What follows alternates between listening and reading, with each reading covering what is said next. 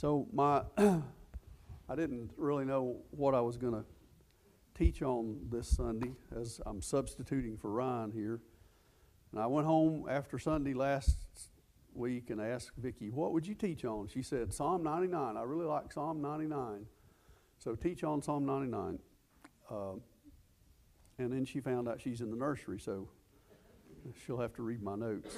But we are on Psalm 99. But before I read that, I want to uh,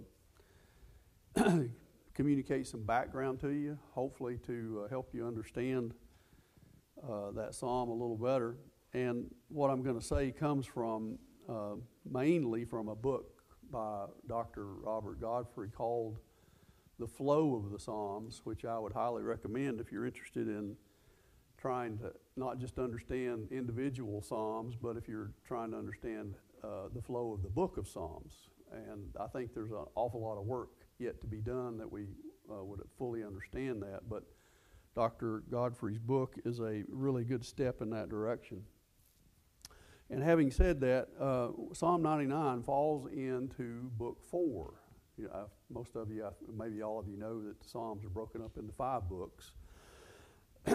and uh, Psalm 99 falls in kind, kind of the center of book four, which obviously follows book three. Very profound uh, discovery that I made there. Uh, Psalm or book three goes from uh, Psalm 90 to, through Psalm 106. And it's important that we understand where it sits in the Psalms because uh, book three is largely a book dealing with the uh, fall of the Davidic dynasty as far as uh, his posterity uh, ruling on the earthly throne. And book three is fairly uh, full of uh, uh, what, what we might call darker psalms. In fact, uh, Psalm 88, the book or the psalm just before this last psalm in that book, is one of the darkest in the Psalter. In fact, I'm not sure uh, nobody's ever asked me to teach on it. It would be it's a difficult one that you would teach on because there's really very little hope in Psalm 88, at least on the surface. but uh, Psalm 89 uh, is the last book, and I want to read a, one verse out of that uh, Psalm 89, verse uh, 49, toward the end of that psalm, and certainly toward the end of book 3. Verse 49 says, Where are your former loving kindness, O Lord? Where is your former loving kindness, O Lord, which you swore to David in your faithfulness?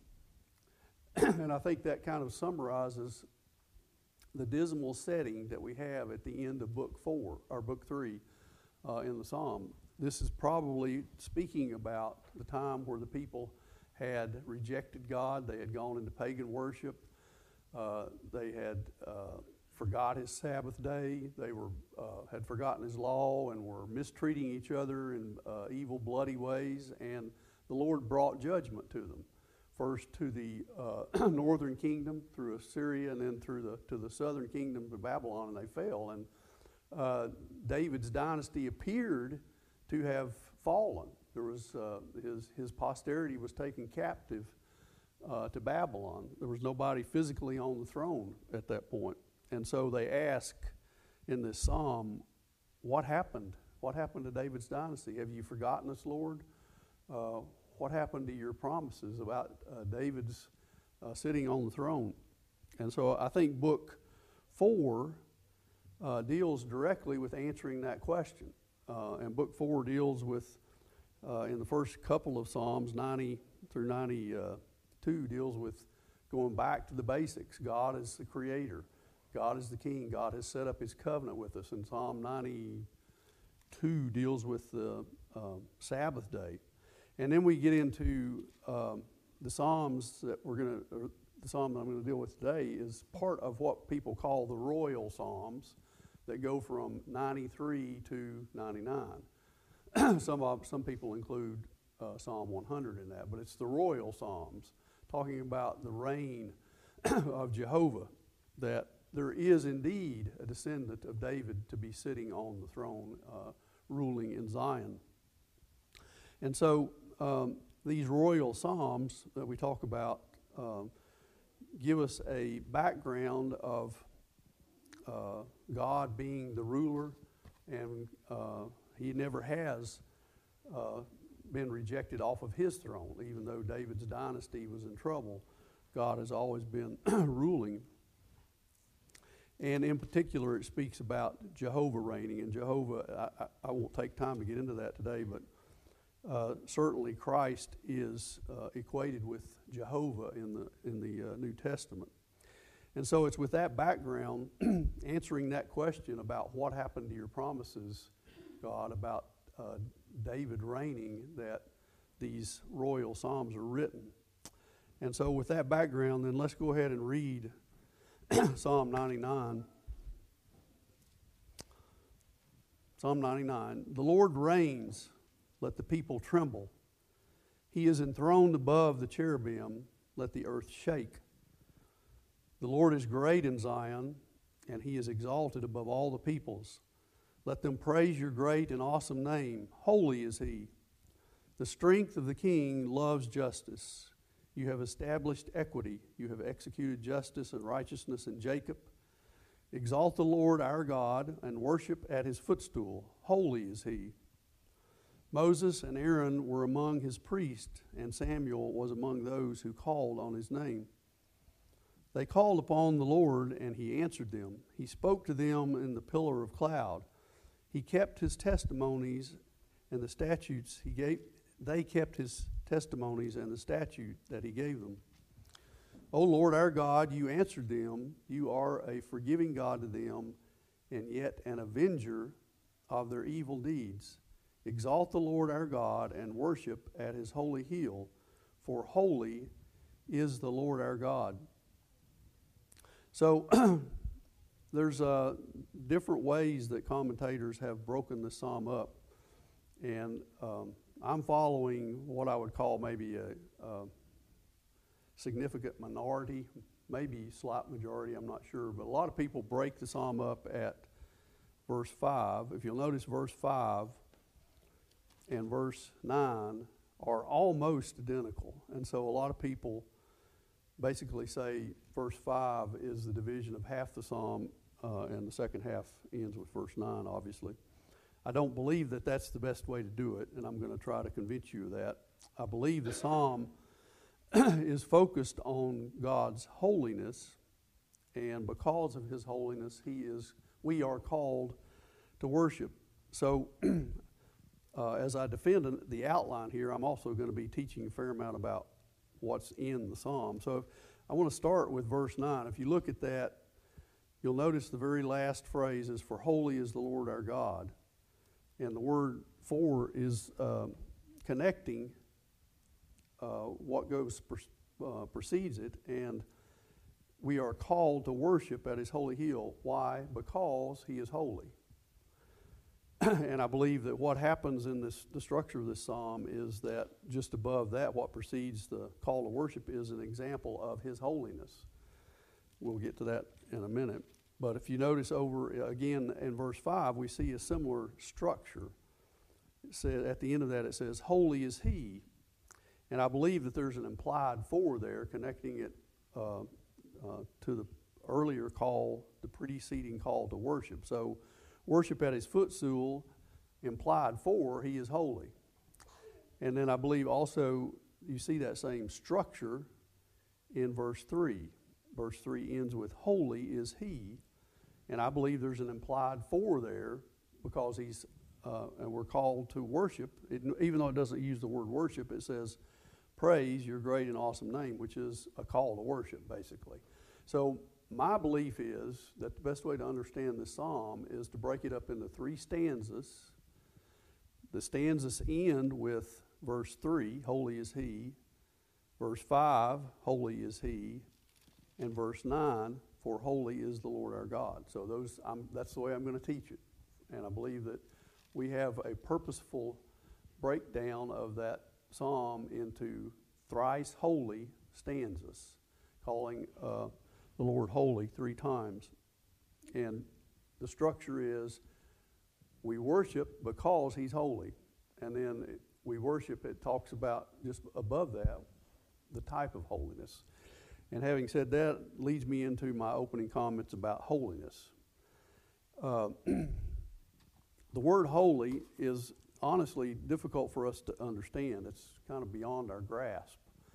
Uh, holy is most often uh, connected with righteousness, God's righteousness, which is correct, but the problem is that it's not limited to righteousness. Holiness in itself means separate from, otherness, like transcendent. Uh, he's above and beyond our comprehension. He's of another kind than his cre- creation. So it is correct to say holy righteousness, but it's not correct to limit it to holy righteousness. It's also correct to say he has holy love, or he has holy wrath, or he has holy rule. And I think that's what this psalm is breaking uh, is broken up into. The first uh, holiness is his sovereign rule, one through three. And then four and five is his holy justice or righteousness. And then six through nine is his holy mercy or graciousness and graciousness to his people. So that's the uh, structure that I'm going to follow here.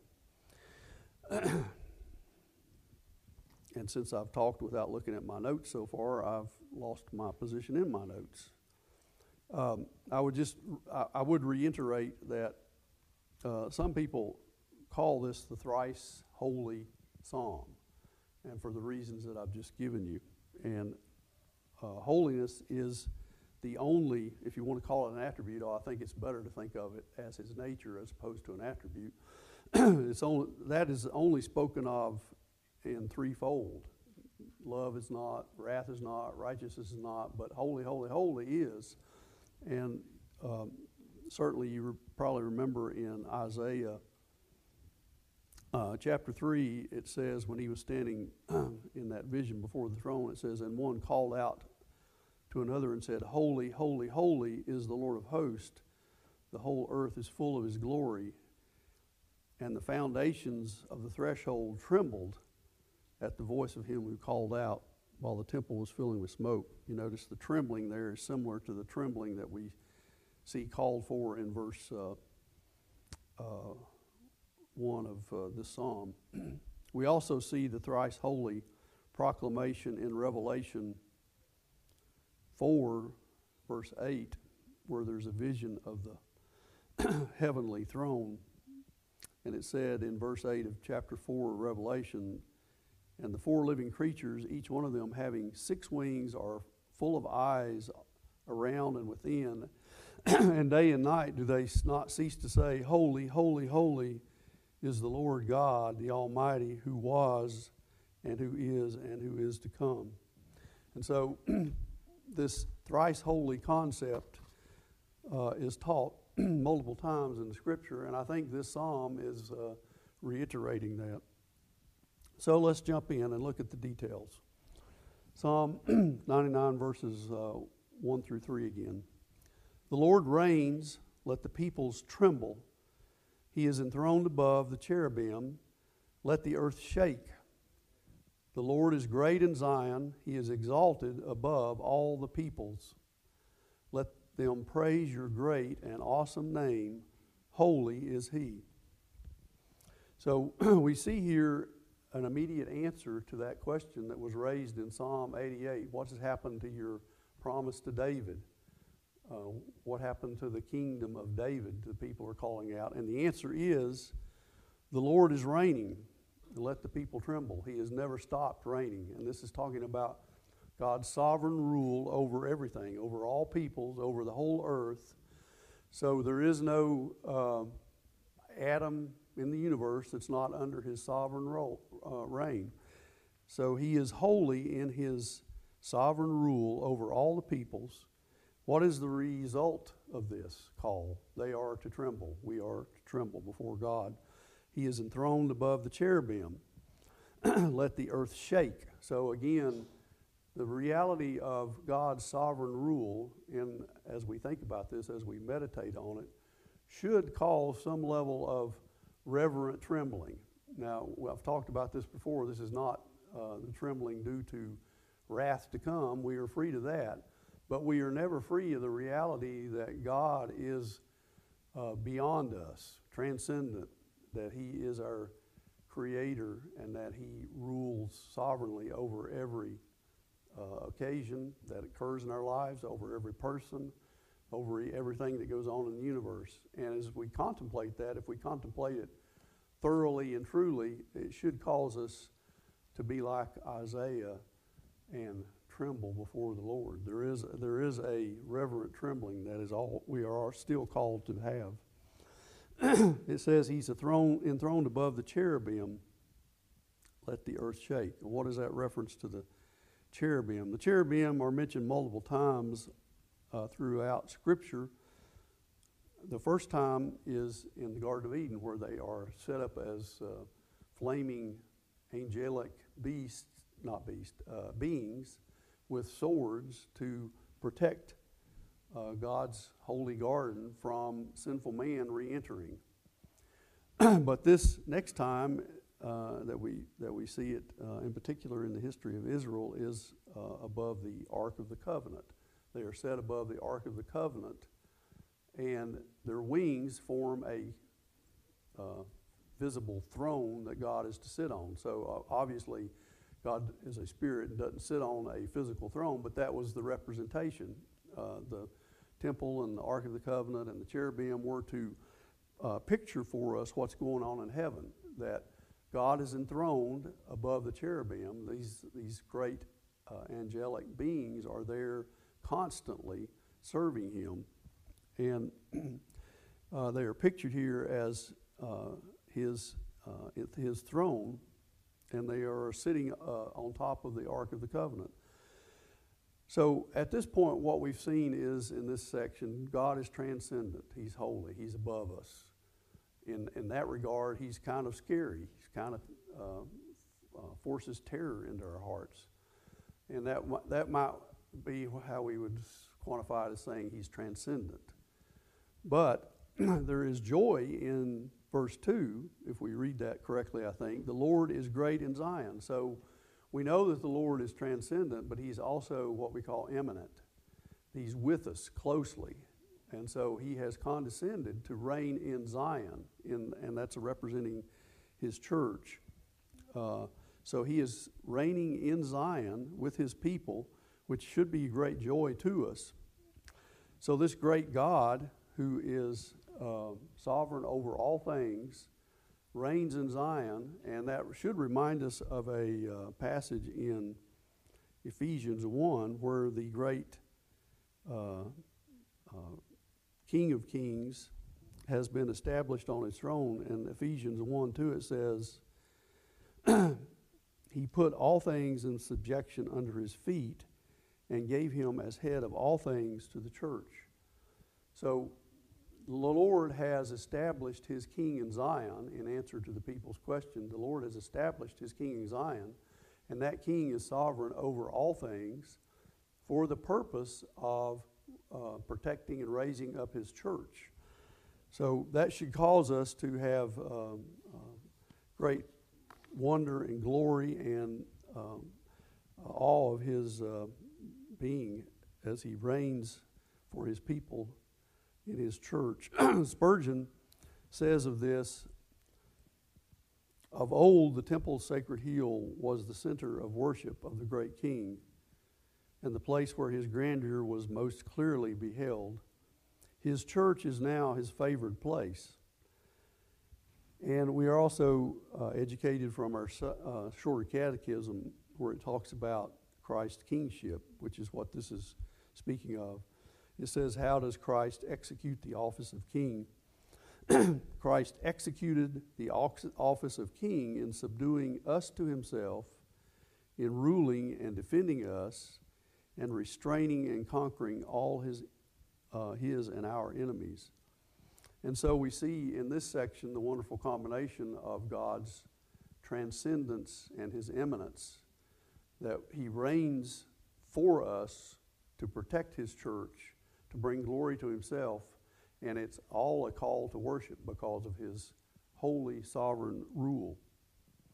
So uh, that's the question we should ask ourselves as we uh, close out with verse 3. Does his sovereign rule over all things for the glory of his church, does that draw us to worship? It should draw us to worship. It should cause us to say, uh, praising his great and awesome name, holy is he, as it says in the last part of verse 3 there.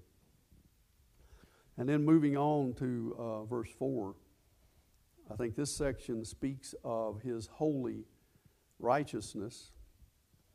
Verse 4 says, The strength of the king loves justice. You have established equity. You have executed justice and righteousness in Jacob. Exalt the Lord our God and worship at his footstool. Holy is he. So, earthly kings uh, love to talk about uh, their strength in wealth or domain or military powers. Our King of Kings loves to talk about his strength in justice. And as we think about that, that should draw us to praise. We have a King of Kings whose strength is uh, exercised toward justice. Not only does he do justice, but he loves justice. It's just part of who he is. He loves to do what is right, he loves to reward the good, and he loves to punish evil, to uh, recompense evil. So, in his rule as sovereign king, his strength uh, is manifested in his love of justice. And we should um, uh, be drawn to praise and worship because that is true. Uh, we live in a world where we can see injustices all around us. Uh, we see it manifested uh, in our government at every level. We see it manifested in our neighborhoods, in our, in our own lives. But this Lord, this King of Kings, he exercises his strength in exercising justice because he loves it. It is just part of who he is. And so in his kingdom, no injustice will ultimately go unpunished, and no good will go unrewarded. His justice is without blemish. it goes on and it says, um, exalt, in verse 5, exalt the Lord our God and worship at his footstool. What does that mean, at his footstool? well, there's two things I think we can learn from this. One is kind of a secondary, which I'll mention first. Simply is that we, as we come before the king, we're coming at his footstool. Uh, kings had thrones elevated, and they had footstools below them. So those that came in with their supplications would come to the footstool. They would come, meaning they would come humbly, because the king is to be exalted. And how much more so is the King of Kings to be exalted. And so we come humbly before him. But the primary teaching, I believe, is talking about the footstool as in the uh, Ark of the Covenant, which I've already alluded to. The king, the uh, picture there is the Lord sitting on the wings of the cherubim with his feet on the footstool, which would have been the Ark of the Covenant, which is where his righteous representation was, his Ten Commandments. so, how do the people come to the presence of that king, that glorious king, uh, protected by those uh, uh, wonderful beings with flaming swords? Uh, and how do they come to a righteous king? Well, they come because of what's on top of the ark of the covenant, which is the mercy seat, and which was, is where the blood was brought into the Holy of Holies. And of course, all of that represents Christ who came and died for us. His blood was spilled so that we are able to come before Him uh, through His blood boldly and rejoicing. So that footstool uh, is referenced multiple times, but sometimes it's referenced as pretty much the whole temple structure, but specifically it's, uh, I think, reference to the uh, Ark of the Covenant and the mercy seat on top of it. If you go to, you don't have to go there, but I'll read for you from 1 Chronicles 28 2. where it says, Then King David rose to his feet and said, Listen to me, my brethren and my people. I had intended to build a permanent home for the ark of the covenant of the Lord and for the footstool of our God. So I made preparations to build it. So there we see a, a direct reference to the footstool of God and the, the ark of the covenant. So obviously, what we learn from this, as it says, to come and worship at his footstool, is that we come only through Jesus Christ, the blood spilt, so that we can come uh, to the Lord and his justice will not be perverted. Uh, we're speaking here about his righteousness, his justice, and it cannot be perverted. It's perfect, it's holy. So, how is it that we sinners are able to come? Well, we have to come through the footstool, uh, the picture of Christ, the picture of that blood. And that's why we pray in Christ's name. And that's why we say any other method, any other religion does not, uh, is not uh, adequate to come before the thrice holy God. It must be coming through the footstool, which is the picture of Christ here. So, in coming through that footstool, God's holy justice is not compromised, and it's the only way that it's not compromised. We have to come through Christ. and that, again, as we're called to in that last section, verse 5, is we are to worship because of that. That should cause us to want to worship and call out, Holy is He. And we move on to the last section, which is longer and a little bit more complex, but I think it does meet the same uh, format that I have established here. Verse 6 through 9 Moses and Aaron were among the priests, and Samuel was among those who called on his name. They called on the Lord, and he answered them. He spoke to them in the pillar of cloud. He kept his testimonies and the statute that he gave them. O Lord our God, you answered them. You were a forgiving God to them, and yet an avenger of their evil deeds. Exalt the Lord our God and worship at his holy hill, for holy is the Lord our God. so, again, uh, I believe this is calling us to worship because of his holiness, as we see in the last phrases of that section. And it's particularly talking about the holiness of his mercy and his grace in caring for his people. and we see there that the first thing that is done in verse 6 is he's given three examples of uh, people who were, um, in the loose uh, use of the term, mediators prayerful mediators for God's people Moses, Aaron, and Samuel called upon his name. So they were men who I, I, could give you several examples for each one of them where they mediated for the people, interceded for the people, and kept uh, God's judgment from coming, which was, of course, uh, picturing the, the mediator that was yet to come. Moses in Exodus 32 mediated at the episode of the golden calf. God was ready to destroy them. Moses mediated, prayed to the Lord, and the Lord relented. Aaron, uh, one example is in number six, mediated at the congregation's rebellion at, uh, associated with Korah's rebellion and kept the Lord's hand from destroying them all. He did destroy several of them, but uh, Aaron rushed out into the midst with the uh, incense and mediated for the people.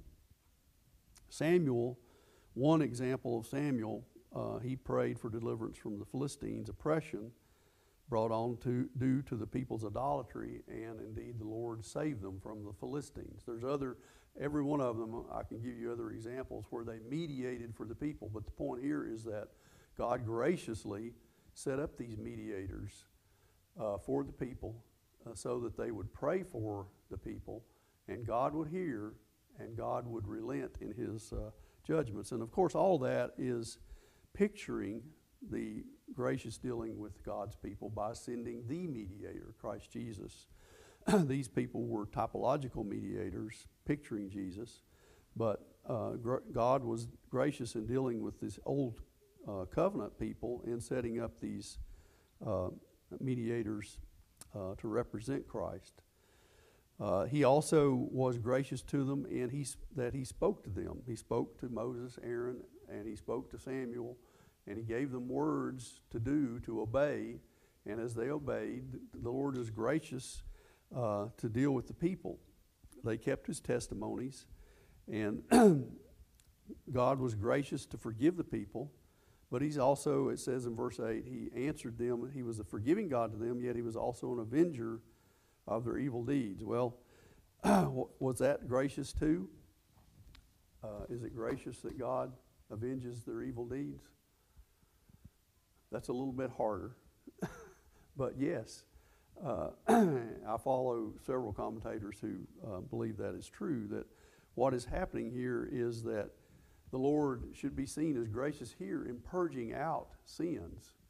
Uh, some people uh, believe he's talking specifically about Moses' sins and Aaron's sins and Samuel's sins, but I think he's probably talking about the congregation, which would have included those mediators. but he was uh, purging out their sins, and he did that through temporal uh, judgments. Uh, Spurgeon says on this topic so to forgive sin as at the same time to express abhorrence of it is the particular glory of God and is best seen in the atonement of our Lord Jesus. Reader, are you a believer? Then your sin is forgiven you. But also, surely you are a child of God, and the rod of paternal discipline will be laid upon you if you walk not close to God. You only, he quotes scripture here, he says, You only I have known of all the nations of the earth, therefore I will punish you for your iniquities. so we see here a picture of a loving father who is gracious to forgive our sins, but he's also gracious to purge our sins, to sanctify. Some people see this as forgiveness, justification, uh, purging, sanctification. Uh, and this is, this is not a foreign concept to us in Scripture. Uh, it is often spoken of, and I'll give you a few passages here where it is seen as gracious that the Lord uh, afflicts us for a time to purge sin from us. Psalm 119, 67, 68 says, Before I was afflicted, I went astray but now I keep your word. You are good to do good and teach me your statutes. It is good that I was afflicted, that I may, that I may learn your statutes. Uh, and of course, the common one in Hebrews 12, verse 10 and 11 says, For they were disciplined for a short time, as seemed best to them, but he disciplines us for our good, so that we may share in his holiness. And finally, uh, one more, Revelation 3.19 says, For those whom I love, I reprove and discipline. Therefore, be zealous and repent. so, I do believe that what's happening in this last stanza is that we have the uh, holiness of God as manifested in His grace and mercy to His people, shown forth in uh, His mediation as pictured in those three men of the Old Testament, in his answering of prayers, uh, in his giving of his word, in his forgiveness, and his, in his sanctification. So, quick summary then is uh, in all of these things, we are called to uh, holy worship of God because He is holy. Uh, and summarizing then, what we see in this passage is His holiness in sovereign rule his holiness in righteousness and his holiness in dealing uh, with us graciously and mercifully. And so, what is the result of that? We are to extol him, lift him up, magnify him, and worship him because he is holy. okay, I was kind of determined to try to end and give you time for questions or comments, which I actually managed to do today. So, are there any questions or comments about that psalm?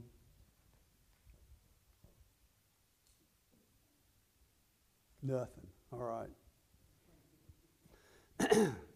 the thrice holy psalm. Let's close in prayer. Father, we do thank you that you are uh, gracious and merciful to us, to send Christ the mediator, that we might not only uh, tremble before you, but we also uh, tremble in joy that we are able to come before you uh, knowing that you are a loving Father.